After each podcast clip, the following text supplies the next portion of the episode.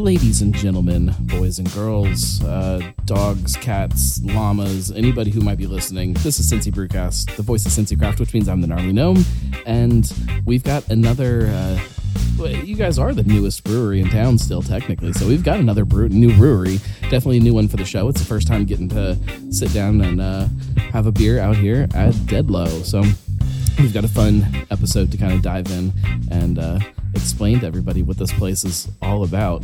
Um, Greg, welcome to the show. Your first time on the show too. It is my first time. Good to We've- see you, Mr. ta- Gnome. we've talked about getting you on the show a bunch in the last, uh, well, I mean, really, last couple of years. and uh, well, I, I appreciate you coming into my office and setting up shop. this here. is uh, this is fantastic. I wish people could see um, the uh, the the environment that we're sitting here and recording this in. Um, we are in the brewery, which if anybody has been to Deadlow, um, the brewery's kind of tucked away at the other side of the beer garden. Um, little little walkway leads you there, and you walk into this happy little wonderland of bubbling, fermenting wort and. we have a disco There ball. is a disco ball. We're gonna have a party, but before we have a party, we need to drink some beer um, because that's From the beer I mean fridge. that's what it's about, right? um, uh, what do you want to talk about first? We've got a couple beers sitting in front of us. well, in front of you, you've got our. Uh, that's a rye pale ale. This one here's the Uh, yeah, that's the rye. Okay. Um, I think it's got a uh, a nice smooth flavor to it. Mostly uh, ryes have a spicy note to it. I think we finished this one nice and smooth. There's a there's two definite distinct personalities of rye. I've had a lot of rye beers that have that really sharp kind of uh, that, that that spiciness to it, which I love. But then there's this other thing that rye does that it's nice and sweet and rounded, and uh, I like that side of rye too. So I'm excited. You know. I, I have no feelings, so they can't be hurt. So go ahead and take a taste, and you tell me which end of the spectrum it's on. what's the name of this beer? Oh my gosh, um, I have to. I didn't tell you there was going to be a quiz. No, um, you know what? I make it, and it goes into a keg, and it goes over to the bar, and they name it, and uh, and they're always telling me some name, and I, they're all riverboat themed names to them. Yeah, and we'll we'll kind of talk about the, uh, I guess the, the the theme of what this place is all about too. But um, hang on, I'm going to look it up. It's, it is really good. It sits right in that that sweet rounded. It's exactly what I anticipated when you when you started talking about rye and the. Uh, let's see, Deadlow, good old uh, Untappd. I'm sorry, I didn't wasn't ready for the Oh, homework no, that's here. fine. is this the uh, River Run to Rye PA? Maybe It is. It's in here twice. Once as rye IPA, or no, once as rye beer and once as IPA. It's Um, the IPA. It's the this one here. It's delicious. Thank you. um, Like I said, the, the the and I don't know if rounded is a good descriptor for people. I don't know if people understand what I'm saying when I say that, but um, it's just like this this kind of fuller body to it, and uh, perfect for when you're sitting down and you're eating some food and you want to have something that kind of can can fight back with that big kind of meal and So when when you design a beer, and, and I'm just speaking from personal experience, I want it to hit your tongue three ways. There's the approach, and it's going to be like a sweet or a, a, a sharp flavor to it, and it's going to roll across top of your tongue, and you get that kind of mid range, all sorts of flavor profiles there. If, it, if it's designed properly, and then the finish is going to be that that sweetness, that roundness that you have, and then the mouthfeel is all part of it there right. Um, and so I want it. I, I, beer can be made in a dimensional manner. So if you get like three distinct notes going across your tongue, then I think it's been done properly. Is that how you approach it when you're when you're sitting down saying, you know what, I'm gonna I'm gonna design a new beer today? Do you start with kind of that idea of those three kind of those three places, and then figure out ingredients that might hit those, or are you starting and saying, you know what, I just I really want to make something with rye. Well, how can I incorporate that into? that's that's kind of the beginning part of it. So if somebody like they came to me and said we, in fact, the guy that's uh, our operations manager came to me and said, uh, I know like you're not a big rye guy, but can you do a rye beer? And I said, yeah, but it's not going to be like a punch your nose type thing. It's going to be more subtle, and I think we can we can hit some notes with it. And so we did that one, and he said, "Man, this is this is, makes me want to have a burger. So well, that it really would go really great with a burger. it's a, I this is this is definitely in my wheelhouse. Not that I I don't like um, traditional kind of bitter um, hop heavy IPAs, but I'd like something that has some more of of like I said that that roundedness or more of kind of a malt character to it, and this definitely has more malt. Um, So- malt story going on here than and getting back to your original question, like, do you, how do you, do you just throw a bunch of stuff in and, and hope it turns out okay? And I, I yeah, think that's you that's can. the way I think I would do it if I had to make. oh, I don't know what I'm doing. we have we have a beer in tank number one that we were out of uh, out of grain, and we had a grain order coming. It was Thanksgiving, so it wasn't due in for like another week. And so we, my my daughter is my assistant brewmaster, and so we went down to the to the garage and just kind of pulled bags, pulled bags, pulled bags, and I said, "Okay, here's the beer. Here's what it's going to be," and um, and I just it was one of those man. I hope this is good. Is And there it- something fun about that though too? It's a Like, uh, blast. almost like a like Iron Chef kind of thing, where it's like, all right, here's your ingredients. Now figure this out. You know, like there's got to be some kind of creative process behind that too that would be exciting. Um, talk about your story a little bit too. Okay, how how did you get into this? Like, how did you end up as a uh, a head brewer at Cincinnati's newest craft brewery? It's it started um, 30 years ago, and I was living in North Dakota. And if you've if you haven't been there, don't go there. but, but I was living in Bismarck, and I ran into a guy. He has a PhD in molecular microbiology. Does test tube babies, and uh, wound up at his house having a burger with with his family. And um, he said, "Hey, let me show you what he put all this knowledge he used doing." We went out to the garage. He had a brewery set up. I said, dude, you got to show me how to do this. We're in North Dakota. What else are we going to do here? And so every Saturday we made beer, um, listened to Neil Young, sat under the, watching the lights, had a fire in the yard, and uh, did that for years. Uh, well, it was actually for two years. Then he moved to uh, Utah. We moved to Sioux Falls, South Dakota. We moved to Cincinnati. He moved to Kansas City. So I get a phone call from his wife, like it's June, sitting in my office. And uh, hey, Greg, it's Jan. Hey, Jan, what's up? What are you doing November 5th, 6th, and 7th? Jan, I'm, I'm wide open. And she, she says, I'll call you right back. Click. And I thought, now that's the weirdest ass phone call I've ever had in my life. And she calls back 15 minutes later and says, now listen, your plane gets into Salt Lake City at 2.20 on the 4th, gate 22.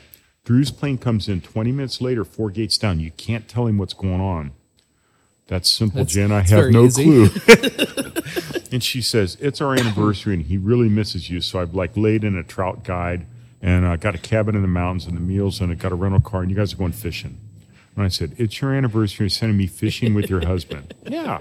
So we've done that about every other year wife since. sucks. I'm sorry, honey, you don't suck. It was a joke. he, he said that in jest. I saw his face. Um, but we've done that about every other year since. And i would bring for the first several years i'd bring some beer i brewed. And he would take a sip and he'd say yeah it's okay. Hey i brought some scotch and so we'd sit around the fire and, and drink scotch and then i didn't notice it but he told me about it later after a few years he started drinking all the beer that i was bringing and then there was this fateful trip out there one time he said did you bring any more of this no, you never drink my beer. He goes, no, you're doing something different now. You're gonna you're gonna go pro. You need to start writing all your recipes down. Uh, all right. So that was probably 12 years ago, and um, my wife doesn't like beer, and she'd be she was sitting at her laptop, and I come up to her and I say, here, taste this. You know I don't like beer. Yep. And she'd smell it and she'd say, it smells like beer. All right. And she'd taste it and say, tastes like beer. I don't like it. So that recipe went in pile A. So I'd be back a couple weeks later taste this. You know, I don't like beer. Yep. She'd smell and say, I don't like beer, but this smells okay. Okay. She'd taste it and say, I don't like beer, but I would drink this. All right. That recipe went in pile B. So I try, you know, over 10 years' time, it was like pile A, pile B, pile B, pile A, pile B. Right. I want to mostly brew pile B beers because, Gnome, if your wife wants to come drink beer here, you're helpless. you you have to do it. Bears follow honey, right? Right. So I, I brew for the female palate, and it, it seems to be working. That's a great story.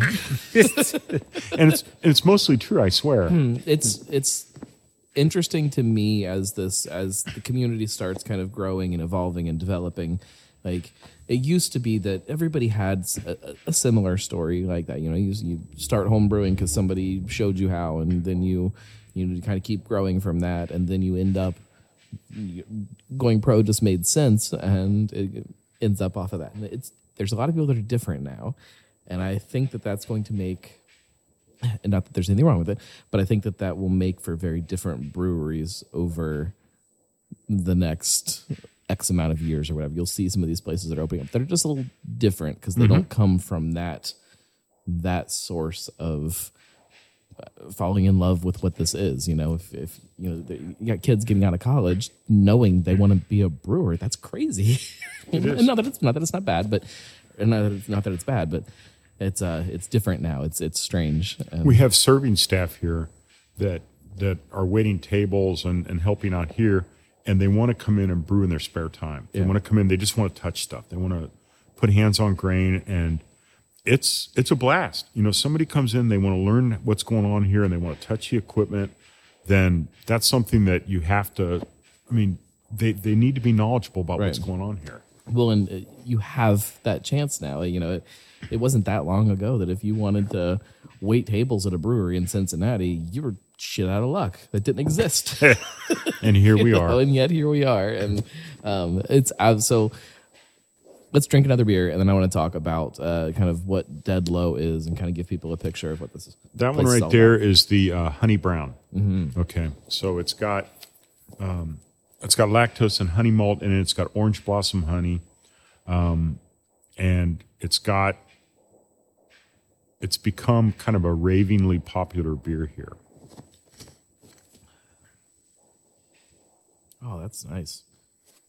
It's not uh not over the top in your face honey. It's there, um, but it doesn't smack you in the face. Hey, look, we used honey. It's also it doesn't taste artificial, which you know. We, so when you say honey brown, there's a picture that pops in a lot of people's heads, especially if you're of a certain age and you know there wasn't a lot of options, and it tasted artificial and it didn't taste good, or I'm sure it still doesn't. I think it's still probably on shelves. This is not that beer at all. This is this is again extremely well rounded. Um, the honey comes off as uh, just like a light touch of sweetness in the background. That again, you pair this up with some food, and absolutely perfect. It, it's both of these are definitely beers that are begging to be paired with a meal and sitting down and and and enjoying an evening of of eating and drinking. There's there's some beers that I think people make to just you know to go down. Did the these- elbow motion there? yeah, these are these are that different side of things where it's it's begging to be shared around a table with people over a meal and Well, and we just had we just had um, a plate of food that our chef prepared using our beer. yes And so it marries up well with the stuff we're doing here. And so we work hand in glove. It's not me in here making beer and these guys making food in there, but they come in, they grab the beer, make sauces, and we uh, they'll tell me, hey, would you make this type of beer because we have a plan to do. Uh, you know, they want they want an Irish stout because we did a, uh, a stew, and Right. so we have a stout stew in here now, and um, they're designing food to go with beer that we're making, and it's it's really a fun time. it increases the enjoyment of a drink so much more when there's when there's that other thought that goes into a round. What are you what are you sitting at the bar and eating while you're drinking this? What is what is that other experience around what you're what you're drinking going to look like? That's a ball that a lot of people are still unfortunately dropping, and I'm glad to see that it's uh, front and center on on your guys' mind here and in what you're doing. That's it gives me uh, a lot of faith in what this overall community is growing to become. That's that's that's exciting. That gets me excited as a beer drinker. Oh, it's it's a blast doing this. You know, and look at excuse me. We're sitting at a table in the brewery. And first they came in and they said, Hey, do you want this table? Yeah, table looks cool. And one of the the uh, owner's wife's husband or uh, uh, dad made this table out of some barn lumber. And then they came in and they said, Hey, you want a couch? in my office? Sure.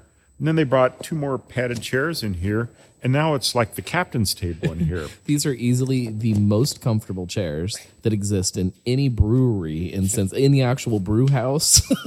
And so we ha- easily in Cincinnati. we have people that request to have dinner in the brewery, and they come in and and you know we'll give them a little, and they get to go drink from the Zwickel, and uh, Chef Scotty will make some food for them, and and it's we have parties in here, receptions in here, um, and we've only been open a couple months now, Right. But it's becoming uh, something that people come in and say, hey, I want to sit in the in the brewery table and. You know, if I'm around, if I'm finishing up a batch, I might be finished up a batch of beer, and people are in here eating dinner.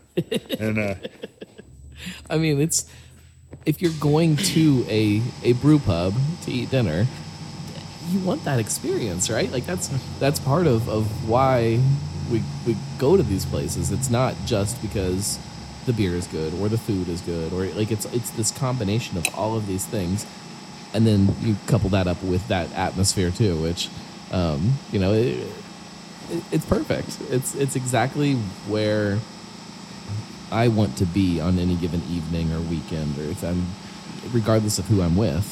okay, so that's what I want. in in that vein, I want to I want to throw word out to uh, the leadership team here, the guys who envisioned this place came in here. They they bought this reception area next door, and it's on the river, and they immediately got into riverboat mode. And the decor and everything's going to be riverboat themed here because of the rich history Cincinnati has with riverboats. Right. So I apologize. I didn't know the name of the beer because once it leaves here, they rename it after a riverboat or something yeah. riverboat named. And uh, I walk in and they say, "Hey, this is the best beer. What is it?" And they'll tell me a name, and I'll say, "What? What type of beer is it?" so I'm not sure, and I, I need to do a better job learning that. but they they've done a really good job of sticking on theme and, and making sure that everybody's like pointing in the same direction, and we're all we understand what what the bread and butter is here. Right. So, talk about what the experience of Deadlow is like. So when you when you walk in, what's how would you describe this to somebody if you were uh, teleported over, you know, to, to North Dakota and you had to explain to somebody what this place was like? Okay, um, we're right along Kellogg, so there's we're right next to Coney Island, Right. right across the street from Coney Island. Um, Voltaire's down here. We've got Riverbend. So during the summer, anybody going to Riverbend concerts, parking somewhere around here and walking through the lot. Um, so we get a lot of that type of traffic here. Inside, um, I think it's more of an upper end uh, decor. We've got the polished hardwood floors, got a really cool custom bar that was made. Uh, the wall decor is custom made uh, to accentuate the riverboat. There's these cool fans in the ceiling that look like riverboat paddles. Yeah. And uh, the first time I saw them, my question, do, do those things work? yeah, and they turn them on, and I was in awe. And it just, I don't know, it it, it relaxes me being here. It definitely has a um uh like I mean a river feel to it. Like it feels kind of like a uh like an islandy beachy kind of openness, but more of like that like you said that that kind of upscale version of it. It's uh you know, if you found yourself on on the river somewhere and you were stopping in at some, you know, nice little restaurant to have yourself some like it feels that's what it feels like. It doesn't feel like just a haphazardly thrown together tap room on a, you know in a warehouse that a brewery happened to be in you know like it's which is i understand why that's easy for some people to do and why that's a necessity for some people but the, this is a very different type of uh, forethought that went into it um, outside you guys have a big beer garden deck heaters you you have the you guys are set up to have um, an outdoor uh, activity center for a big chunk of the year. Yeah, I'm Obviously, tell you what, if- not a good day, but If you know there's fireworks at Coney Island, or you know they have fireworks several times a year, this is the place to sit right here. Come grab a pint and sit out here, and the, the show is just a couple hundred yards away. yeah, it's um, it's it's a nice little uh, vacation break just right here by you know by home. You know, you don't have to venture off somewhere else to uh, to experience that that little bit of uh, getting away from it all. Um, it's great. Thank I, you. I, I I like what you guys have done with um, this idea of a brew pub, which is not something that hasn't been done before. Brew pubs, we've you know we we've all seen what we expect a brew pub to be, so it's hard to uh, put your own spin on that sometimes. I like coming to work. Well, we talked about this a little bit when I first got here. That that's you know that's the goal. You know, you want you carry it a little bit further. You know, if you're if you quote unquote have to go out to dinner on a Saturday night, you want everybody to be happy and excited to go to whatever that might look like. And if it's a brewery that has good food and has a good atmosphere, has a good has a good outdoor area where after dinner you can go sit out there and just have a pint and just you know enjoy being there. Like that's there's a lot of places I just I want to get in, I want to get out, and I want to get back home, and I don't want to deal with this anymore. And you know the the idea is to create a place that does not create that atmosphere. So how cool is it that my daughter came to me a few months ago and she said, "Dad, I want to work in a brewery." and and I said, "Well, what do you know about it?" She says, "I've been watching you brew for 25 years. I know what you're doing." And she's come in and you tell her how to do something once and it's done that way. And she's got a real eye for detail. It is a blast working with my daughter. I love it. You know, I have three sons. I love working with them. Sons are awesome.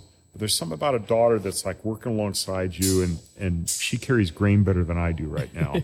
and uh it's it's just makes for a fun day. What is uh what gets you the most excited about kind of this bigger picture of what craft beer is in in the city right now? What what's what gets you fired up? I like that there's not a feeling of being saturated here. I mean, there is still if you come in and you've got an idea and you and you've got an eye for quality, you're going to come in, you're going to do okay. You know, and and if you look at the big financial picture, you know, it used to be the big three made how many billions a year, and it, and it's been carved off a little bit. The craft brewery uh, part is is down to I think like 17, 20 percent now of the of the big picture. There's a lot of room for growth, Oh yeah. a lot of room. And if you're making, um, you just took a sip of our American lager. It's a little more of a sip. okay, you took a gulp. Um, but that's you know that's our answer to one of the big three uh, American lagers, and uh, it's got it's become very popular. And uh, and you know it used to be I'd be in a brewery and, and somebody would say, "What do you have that's like a, a Budweiser or a Coors or a Miller Lite?" I have nothing like that. Well, we've designed beers that are that you know that that can compete in that market in that niche, and. Um, and everybody's it's our most popular beer. And this may be a question for somebody else other than you um, but is that still the question when one of you know quote unquote those people comes into the bar? Is it what do you have that's like bud or are you starting to see more of what do you have even if the phrase is what do you have that's lighter? What do you have that, that's a blonde or you know something that is there more of a an understanding and like an education on that side of things Well, there there is, and we view we view our uh, American lager as like the gateway drug because most people that are the Bud Light or Budweiser drinkers come in here with this. Oh, my girlfriend wanted to come here. My buddies want to come here, and I'll tolerate whatever whatever they have. You know, I'll Right. I'll try and drink the the thing. They always ask, "What's most like a Budweiser?" Well, Budweiser is an American lager. We have some of that. You know, why don't you try this? And the transformation is is complete within the first few sips. Okay, I could drink this. Okay, and then a couple beers later, they what else you got? Sort of that's you know, and you can kind of work them in there and walk them through the the flavor profiles and where things are going. Are you going to completely convert a Budweiser drinker to a to a a, a Cascade Imperial IPA? Probably not. You know, but it's also it, it, it's a process though too. Like the answer to that might be a, a, definite yes. It's just how long is that going to take to get them there? You know it, it may start with an american lager like that and then you know maybe while they're there they just they try something else just for shits and giggles. And it's like oh that's okay. But then maybe hmm. next time it's that's that's all right. And then maybe next time it's like, yeah, I'll try that, just a little one of those. And then over time, that kind of erodes away at their thinking they don't like it. See. I, I almost feel like one of those guys on the street corner in the wire. You know, here, yeah, I got, I got what you want, and then uh, you reel them in, right. and they won't go back. Well, and that's the thing, you know, I've got a Dan Listermann quote somewhere that, that is exactly that. It's, you know, you, you never hear of somebody that's a macro beer drinker that, you know, gets converted to craft going back to, you know, there's, there's lots of people who maybe uh, love craft beer and then, you know, maybe you have some kind of thing where maybe you're out of work or something. You're not going to give up beer because that's, you know, but maybe, maybe you, you, you grab a, a little bit of Budweiser or something to hold you over until, you know, but you're always going back. You're always going you know, back. but nobody goes back to to um, Bud Miller Coors. We we won't single out Budweiser, I guess, but um, you don't go back to that once you once you go to craft. So that I should hope. mean something. But yeah, maybe maybe maybe that'll be the big trend of 2020. Everybody goes back to macro beer. No, no, no, no. I don't no. I don't think so. We're not letting you go back. I don't know how you could. Um, it's you know I I will say that if I was at somebody's house and that was what they drank and they cracked one open and stuck it in my hand, I would I would drink it. But I think it would be a uh, a very sad drink. like it would just be very um very sad, very uh very non soul fulfilling. Hey, so have have you? Do you brew at home? Do you have I, haven't, I mean, I I have equipment to brew at home, but I haven't for a long time. Okay, so we need to get you in here and get your hands on this equipment. I would love to brew. Okay, Yeah. I want. Uh, we need to set up a time where you're in here, and and this isn't going to be a cakewalk. You're going to be humping grain with my daughter into the mill, and it's going up through the auger, and we're going to mash it in. And I'll stand back with my hands behind my back, and I'll tell you what knobs to turn and, Right. and how to do it, what you're looking at, and um, I think I think it'll be revelatory to you. Well, I can tell you. Um, so this, I guess, when you're listening to this, it was this last weekend, but for us, this coming weekend is the tapping of Big Sis, which we brewed down at Alexandria this year. Um, German Pilsner. Fairly simple process to make the beer. It's a complicated process, but there's not a whole lot of steps that you need to worry about. It's you know it's it's a long day, but anyways, um, I think my favorite quote of the day from Andy Reynolds was, "Oh my God, you didn't just add that now, did you?" yeah. so, um, yeah, I need very strict guidance of when to do things and what to do. See, that's cool that that you mentioned the German Pilsner. We just had a guy in here a couple nights ago, and he was telling me about his living in Germany for a while, and he said, "You know, I'm a big German Pilsner fan. Nobody does that here. Taft does one, and there's another place in town that does it, but nobody else does." And I said, "You know what? We've got one back here in the tank." I think that people don't. Uh, so the reason Big Sis became a uh, Pilsner it was Czech Pilsner the first year. It's more German this year, but um, the uh, the big reason was that it it there weren't a lot of them around then. And I look at it now and I'm like, my God, look at how things have changed. Because I, I mean, if I sat there and, and really looked at a list of all the breweries, I bet you that there are, and they're not all on at the same time, but I mean, I, I would say there's probably, what, 10 maybe that are on fairly frequently around town that are that are great examples of what you can do with. Mm-hmm. And you're a, looking uh, at you know six and a half, seven percent, and uh, lots of and, and the you really have to choose your grain wisely. Oh, yeah. You know, it's got to be good continental pilsner, and it's got to you taste it beforehand and know, and uh, because it goes in there, and a little mistake goes a long way in Mm-hmm. a lager. well, it, it for me, like especially with the pilsner, there every ingredient becomes its own star in that beer. You know, everything from the water to the hops to the to the yeast to the to the malt, it's all gets their equal part of what that beer is. There's there is no room to hide behind anything. Absolutely correct. No room to hide. you know where Um, Which ales a are very thing and a bad forgiving.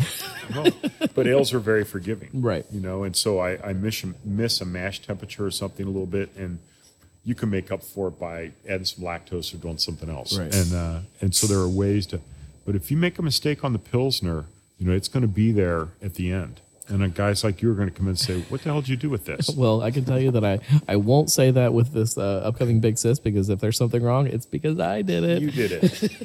So I'm curious to see how it turned out. Um, we have another beer here. You going And, to do that uh, little tappy sound thing again, the the bottle cap thing? I usually only do it once, but I mean, I Okay. could do it again. Okay, this here. Let me. Um, this is a Russian Imperial Stout. However, let me tell you the story. The um, if you look up here, there's a, a heater in here, and so we had a cold snap uh, about three four weeks ago. We had that little bit of snow and all that, and It's hard to remember that now. it, it is hard to remember that now. But the fellow who was in here doing our contracting and doing the hookup of a bunch of stuff, he forgot to hook the heater up. and so I came in one day and the fermentation on this Russian Imperial had stopped in the mid in the Plato mid twenties. And it, you know, my target was like eight. Right. And uh, it tasted great, but it, the beer had gone to sleep. It had gone into hibernation. And uh, they they hooked the heater up, but it was too little, too late. And so I was looking at maybe repitching yeast and doing some stuff, but all that was going to be it was going to be uh, possibility of a disaster. Right. So we went ahead and started tasting this, and everybody tasted it and went, you know, it's very malty and it's got all sorts of chocolate notes in there. And let's just, you know, I'm I'm the guy who wants to burn the fields. Let's dump this. No, let's carbonate this and see what happens. So we're serving this on on nitro right now, and it's got a like a, a thick malty. I mean, you're not going to sit and drink five of these, but uh, after dinner, I definitely just smelling it. It. it I smell bitter chocolate Mm-hmm. definitely off the top.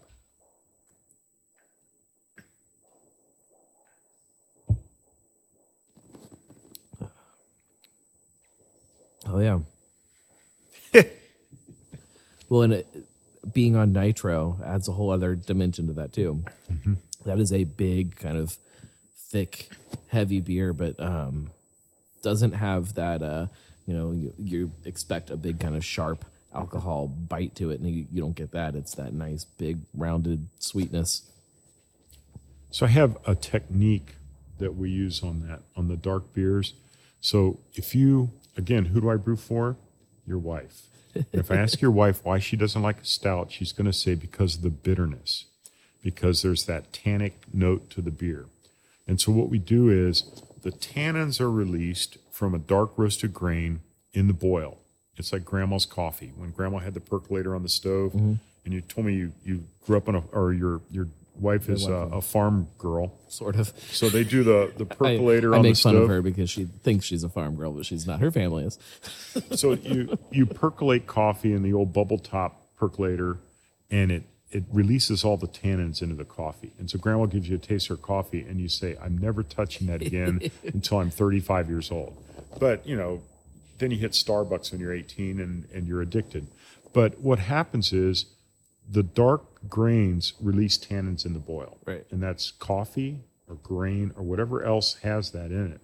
So what we do is the dark grains have no enzymatic value. You're not adding any Plato gravity to it. All it has is flavor and color. And so it also has the tannins. So we add that in almost like a tea bag effect after the boil's done. So after the boil's done, and we've got a whirlpool tank here, mm-hmm. we'll put the dark grains in then and treat it just all you want out of it is the flavor and the color. And you don't get the tannins in our dark beers. Right.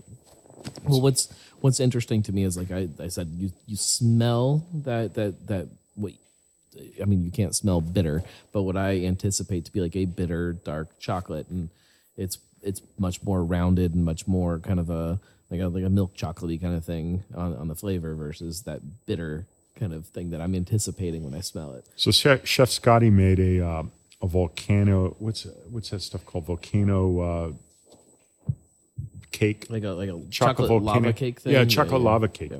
He made that using this beer. Oh, yeah. Holy cow! it's again it's it's delicious especially as we are in theory heading into winter i'm looking for something a little bit a little bit more more of a a, a dark character to it which um, i mean i don't know we went to kings island this weekend for winterfest and i think it was like 50 degrees the whole time mean, I, I like this, but like, it doesn't feel like uh, like Christmas time quite yet. We're we're ready for winter here. Uh, yeah, I'm I'm on the fence. I I I need just a little bit of winter, and then I'm done with it. I don't Yeah, like the I- cold. I hear that. I like the winter beer side of things, but I, you know, the the cold I could do without. I know I enjoy that a lot. Um, yeah, very, very dessert like. What um, if you had to look at all of the stuff that you have put on tap here so far? What are what what are you most excited about? What are you most uh, proud of? I guess this beer wise. We've got um, you've got some right here in front of you. The saison. I think our saison is uh, it's it's good. I like our saison. I'm very proud of the saison. Um, there's use, a, there's a big spectrum with saison that um I, I mean I guess similar to anything anymore where you say saison and people are going to get some kind of picture in their head but it can be very different things this um, the fermentation on this was extremely complete. Um, the gravity went all the way down to almost nothing. Um, so it's it's got a high alcohol content. It's eight and a half percent. Um, The hop we did three different hop ads, but the hop that really made this beer is the Amarillo hop, and it's just got this cool flavor afterwards. And it just uh, Scotty made a, a soup using this as a sauce in the soup.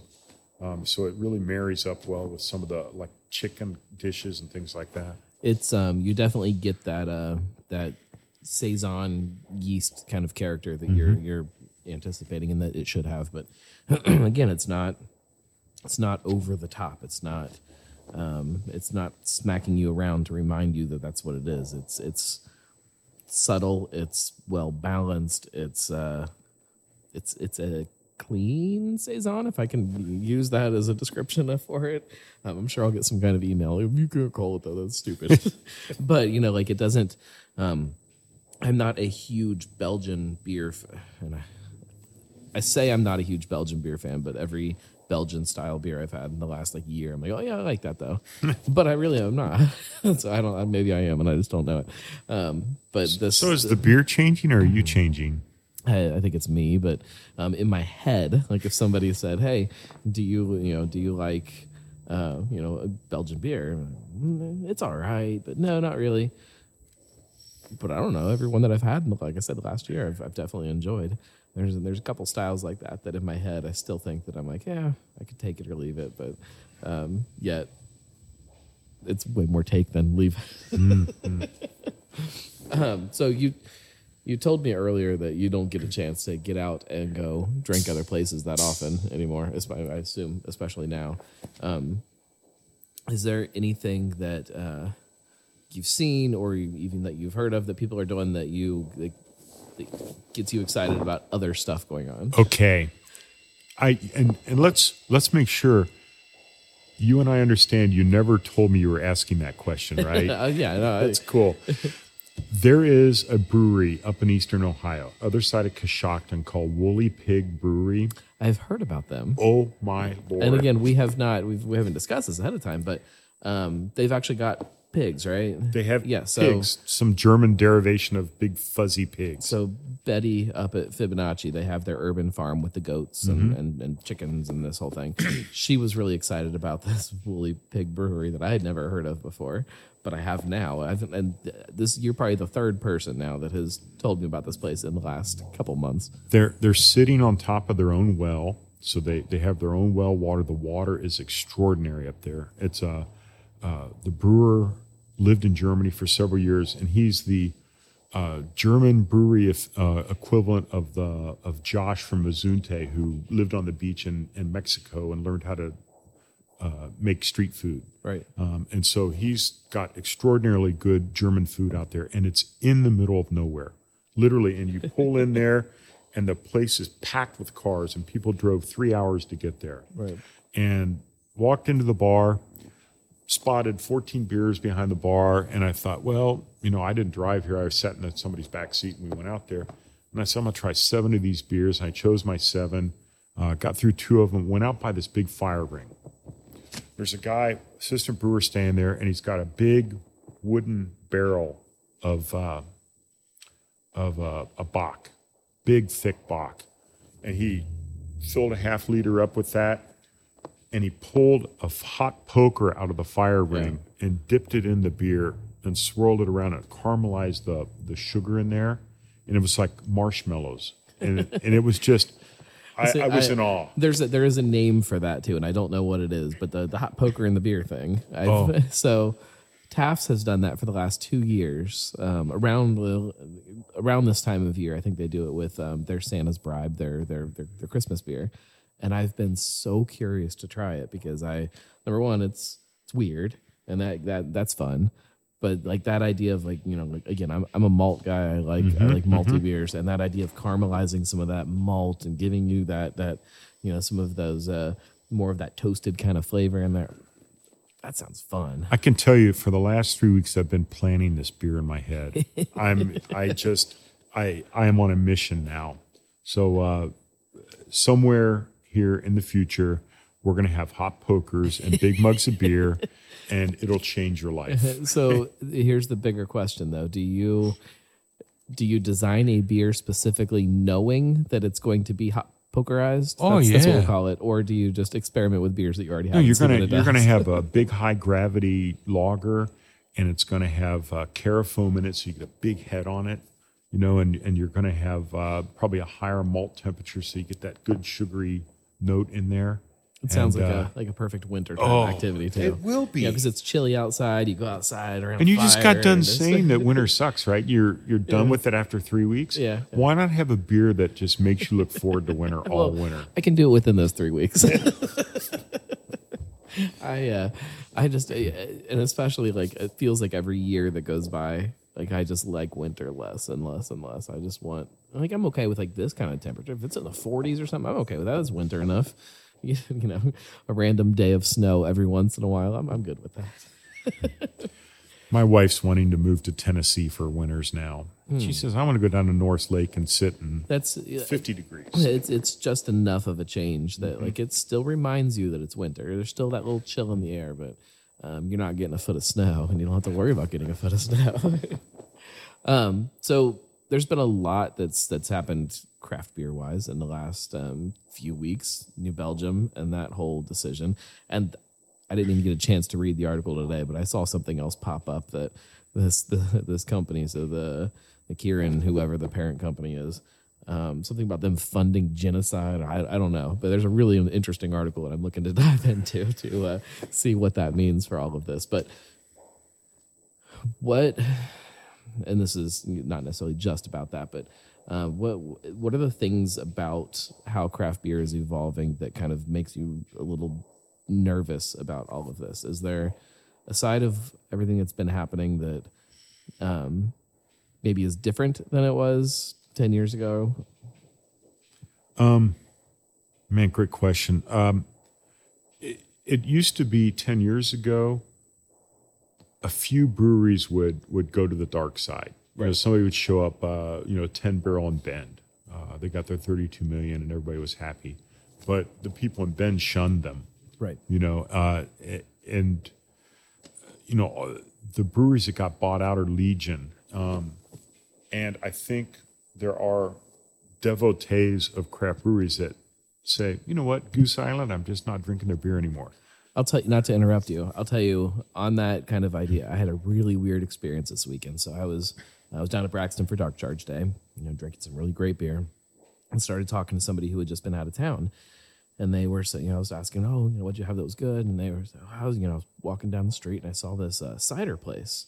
And we should, we should probably talk about cider too. But, um, and he's like, have you ever heard of, and I can't remember what the name of it is off the top of my head, but have you ever heard of them? And I said, yeah, I, get, I have. Like, I can't think of where I've heard about that, but I've definitely heard about him. Was it good? And he's like, yeah, it was okay. He's like, but as I was in there and I started talking to people, I figured it out. He's like, they're owned by AB. Like that's that's AB's cider company. And I can't remember the name of the cidery now, but like I could now see myself like if I'm in that situation, I'm walking down a street in a random city, I could see the name of a brewery and I see it. I'm like, oh my god, I've heard of them. I God, I can't think of who told me about that place, but I've heard about them. I need to go in there and try that out. And he, lo and behold, I heard about it because it's AB. Like, and that's a weird kind of thing in my head to know that like I knew about them and I would have walked in there and I would have ordered a whole bunch because I would be excited to try this thing that I've heard about. And here, the reason I heard about it was because it was AB. Okay, so that being said, talking to people that have been involved in the buyouts, Uh-huh. nobody is interfering with their quality. Nobody's come in saying you need to use Right. cheaper grain. Uh, hey, we're taking away two of your water filters. None of that happens. They say you're going to get better paid. You have a health care plan. We just want you to make beer, and your beer is now going nationwide. Um, I mean, yeah, there's that whole you've gone to the dark side thing, but I mean, no, I'm 61 years old, man. I get, I, and I uh, and I get that whole side of it definitely. Like I can never fault somebody for starting a business or you know looking for this thing that they're involved in to become quote unquote successful and give them that that that out as they get older. Like you know that's i can't fault people for that. Hmm. But devil's advocate the reason craft beer is successful is because they're not Budweiser. To make it very simply put, like it's Yep. No, I'm with you. because you're because it's different and because it's not that big monster is a huge part of, of of what people love about this.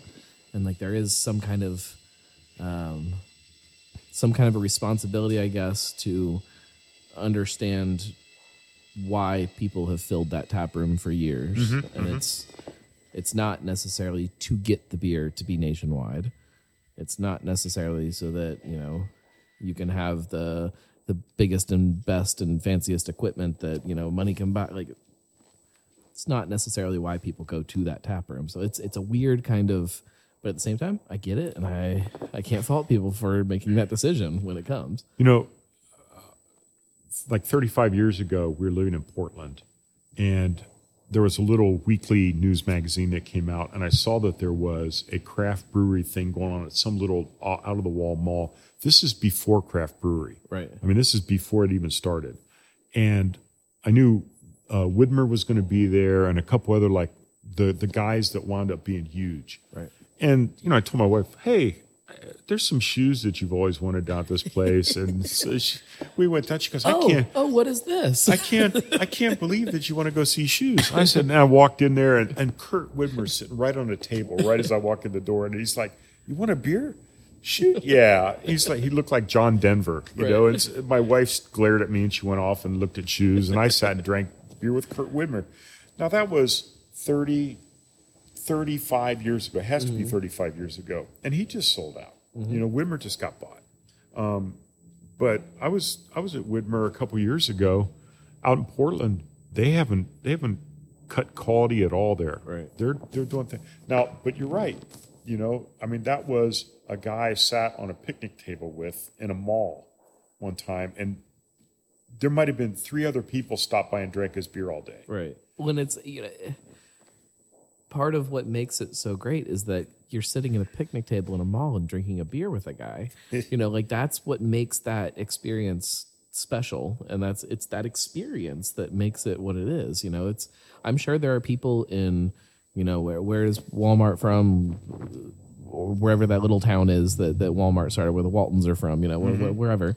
Um, I'm sure there are people that are like, oh no, like we we love Walmart. Like this is our this is our little company that started here, and they they made it big. That doesn't mean that everybody feels that way. no, no, I understand. Here's here's a, another angle on that. I think uh, with with you owning your brewery, a small group of owners here running a brewery, we can make decisions that we don't need to go to corporate for. You know, hey, and and it, you and I were talking earlier, and I'm going to just go ahead and, and we'll talk.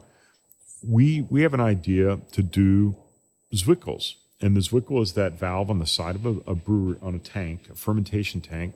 And in Germany, if you drink from the Zwickel, that's kind of like the brewers invited you in and allowed you to drink from that. And it's a big deal.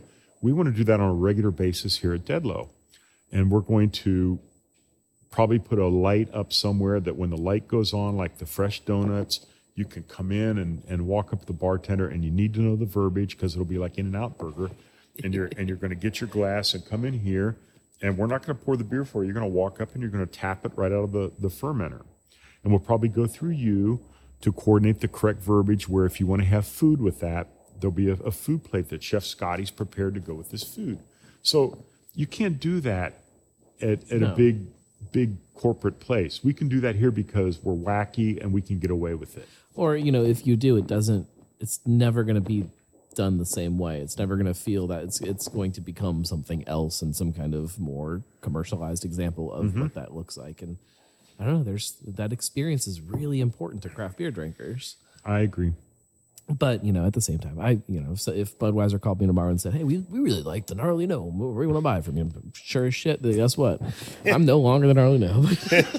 Because you know it's it's it's you know you you can't always say no to those things. I don't know. I might turn i don't know.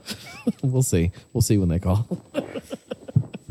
But it was it was really strange for me to be talking to somebody and realize that that idea of um, people talk about faux craft, you know, the the craft that looks like craft, smells like craft, acts like craft, but isn't craft. Like it's it's weird to know that I, even me, like a, a super beer geek, like I could 100% see myself falling for that, and I I hmm. can't imagine that there aren't a whole lot of people who are you know in Asheville for the weekend and they're walking around and they see Wicked Weed and they have no idea that that's a Budweiser brewery and just mm-hmm. walk in and you know get their beer or, you know whatever it may be. New Belgium now you know like you see this really cool brewery in, in Asheville or in you know Colorado and you, you you walk in and it's like this is really cool and not knowing that's not what it looks like it's something else you know I think they can buy all they want.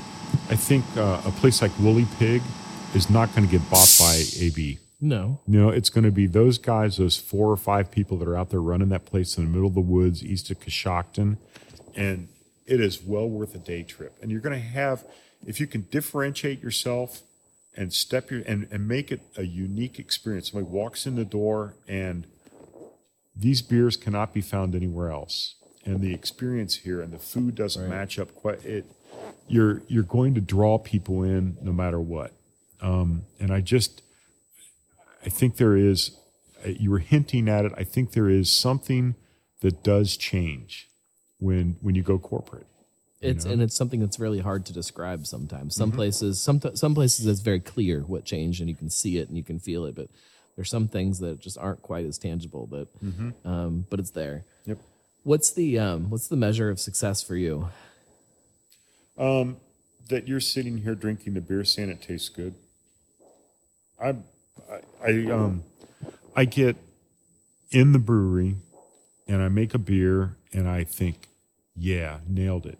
And it takes a couple weeks, it's kegged up, it's going out there, and then walking out and and having people tell me, okay, that's not bad at all. I like this. I've been waiting for this beer, and that to me is fun.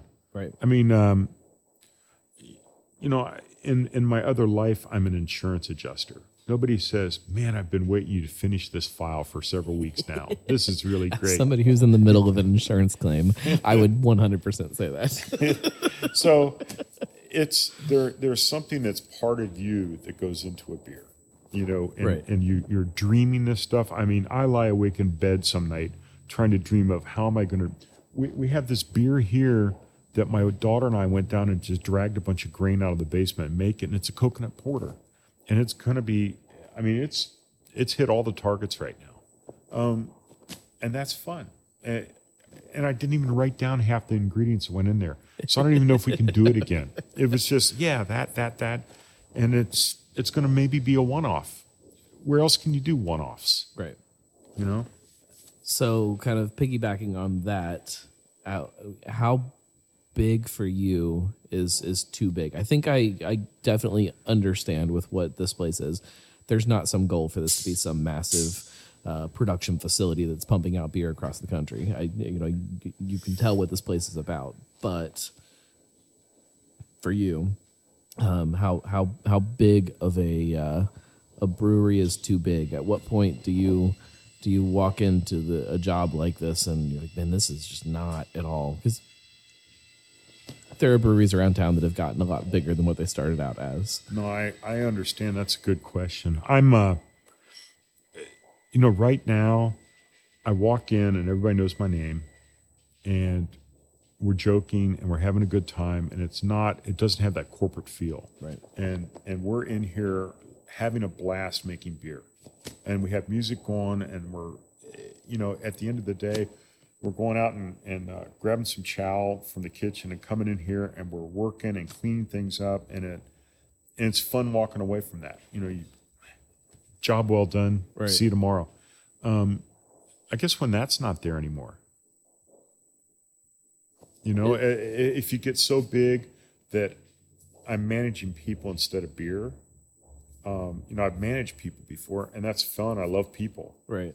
but having your hands in the beer like i when i'm up here on the brew deck and i'm in the middle of the mash i am smelling it looking at it you know i i can feel it i, I you know and so if i'm in an office somewhere you know running out payroll reports or something i i think that would be the part where i've lost the love I say, and I, you know, not to, I'm not talking about anybody specifically, so save the emails. But like, I see, I see some people who start a brewery and they're that same way. They're on that that brew deck, or you know, those that you know, they're behind the bar for some of these places. You know, pouring beer after they've been brewing all day, and like, you know, just making it work. And I, again, I respect the idea that you don't always want to do that either, but then to transition to a phase where you're sitting in meetings all day and you're um, talking to Kroger, whoever it is, and then this place and that place, and that's a whole other,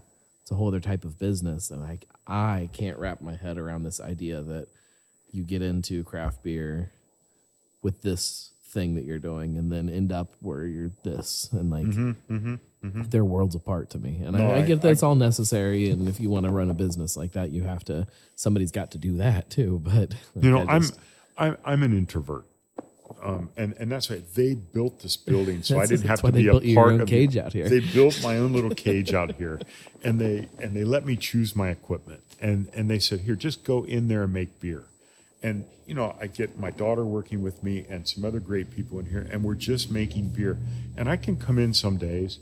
dri- I drive my car, my truck up the, the back of the hill here, park it right next to the brew, walk in, make beer, clean things up, get in the truck and drive off.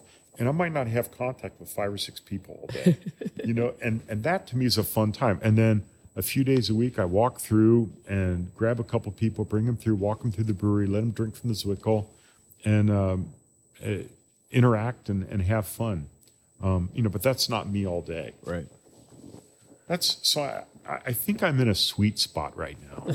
well, and that's what's so beautiful about a place like this is like I don't see that changing for what this place is. I feel like it's it's sized right. It's it's sized big. I mean, there you guys can definitely pump out some beer here if you want to, um, but it's sized right to where you don't you're you're not going to need you're not going to have some desperate moment in uh, in six months like oh my god what do we do what do we we just we we can't do this the way we we built this place. It's it's sized where you can and. Um, so I think there's not going to be that oh shit moment, and um, I know, think oh uh, shit moments can make work very not fun. Northern Kentucky University came to us and they want us to to serve our beer in their uh, basketball coliseum. So I mean that's that that's like one of my big dreams was to get a whole place drunk, a whole athletic place drunk. So that you know, how cool is that? That's also something that I don't think people recognize about where you guys are is you're just as much a Northern Kentucky brewery as you are Cincinnati brewery. Right on the river. um, literally right on the river. So right across the uh, the other side of 275 from Coney Island and all that. If people don't know where it is, but um, if you if you don't, I, I'm pretty sure that if you go to the website where you're probably well, I guess you probably subscribed on some kind of podcast platform. But if you go and just click on Deadlow somewhere, there's a little map that'll pop up. And it'll show you right where it is, and you can just go right there. Or I'm sure you guys have a website too that does the same thing. But well, that's all I've got for you. Hey, you know what? Let's um, and any of your listeners that are that are hearing this and they want to to come in and visit. And if my truck is sitting out here behind the brewery, come on in, find me. Let's grab a glass and let's have a beer together from the Zwickel. Absolutely. Okay, and they just they just have to say they heard this. and you're going to be hearing a lot more about the Zwickel in uh, in the near future. Yes, because you will. It's a it's such a fun thing. I uh, it's a it's a pleasure that I I probably get more than the average beer drinker because of the nature of what I do. Um, but it really is something special to go and to be in a brewery and to be drinking from a tank and um, it's it's special. And so if you haven't got, yeah, especially if you haven't ever had that opportunity, take, take I'm Greg invi- up on this. inviting you into my office. Just come over here and press your face up against the glass garage door and pound like on a. That's right. Thank you very much. If uh, people want to know more about Deadlow, they should probably go social media, website, all of that stuff, right? Which there'll be links for in the show notes. Yes. Because I don't know them off the top of my head, but it's probably Deadlow Brewing or something. I I'm pretty sure it is. Um, and I swore off Facebook several years ago. So Sounds wonderful and peaceful to me. it is. I have uh, too many family members now that want to see pictures of a two year old that uh, they won't let me leave Facebook anymore. Gotcha. Well, thank you very much. And we'll be back next week. Um, it's still up in the air on which episode I'll play next week. It's either going to be the Big Six episode or we're in studio in that meantime, too. So one of them will be next week and one will be a Christmas show. So I don't know. I don't know what it is, but you'll click on it next week and you'll see. and uh, um, Greg, I appreciate immensely you. Uh, oh, hang on. This is going to mess up here on me. Um, I, I appreciate immensely you making the time for me and uh, giving us a taste of what Deadlow is about because I think it's great. It was a blast. I think it's absolutely fantastic what you guys have done here. I enjoyed it. If you don't subscribe to the show, subscribe to the show. If you haven't shared the show in a while, just share the show with somebody. Tell them about it. And if you want to really support what I do, go to thegnarlygnome.com slash support, and I've got a Patreon page, and you can toss me a couple bucks a month, and that helps more than um, you know. So, Cincy Brewcast, the voice of Cincy Craft.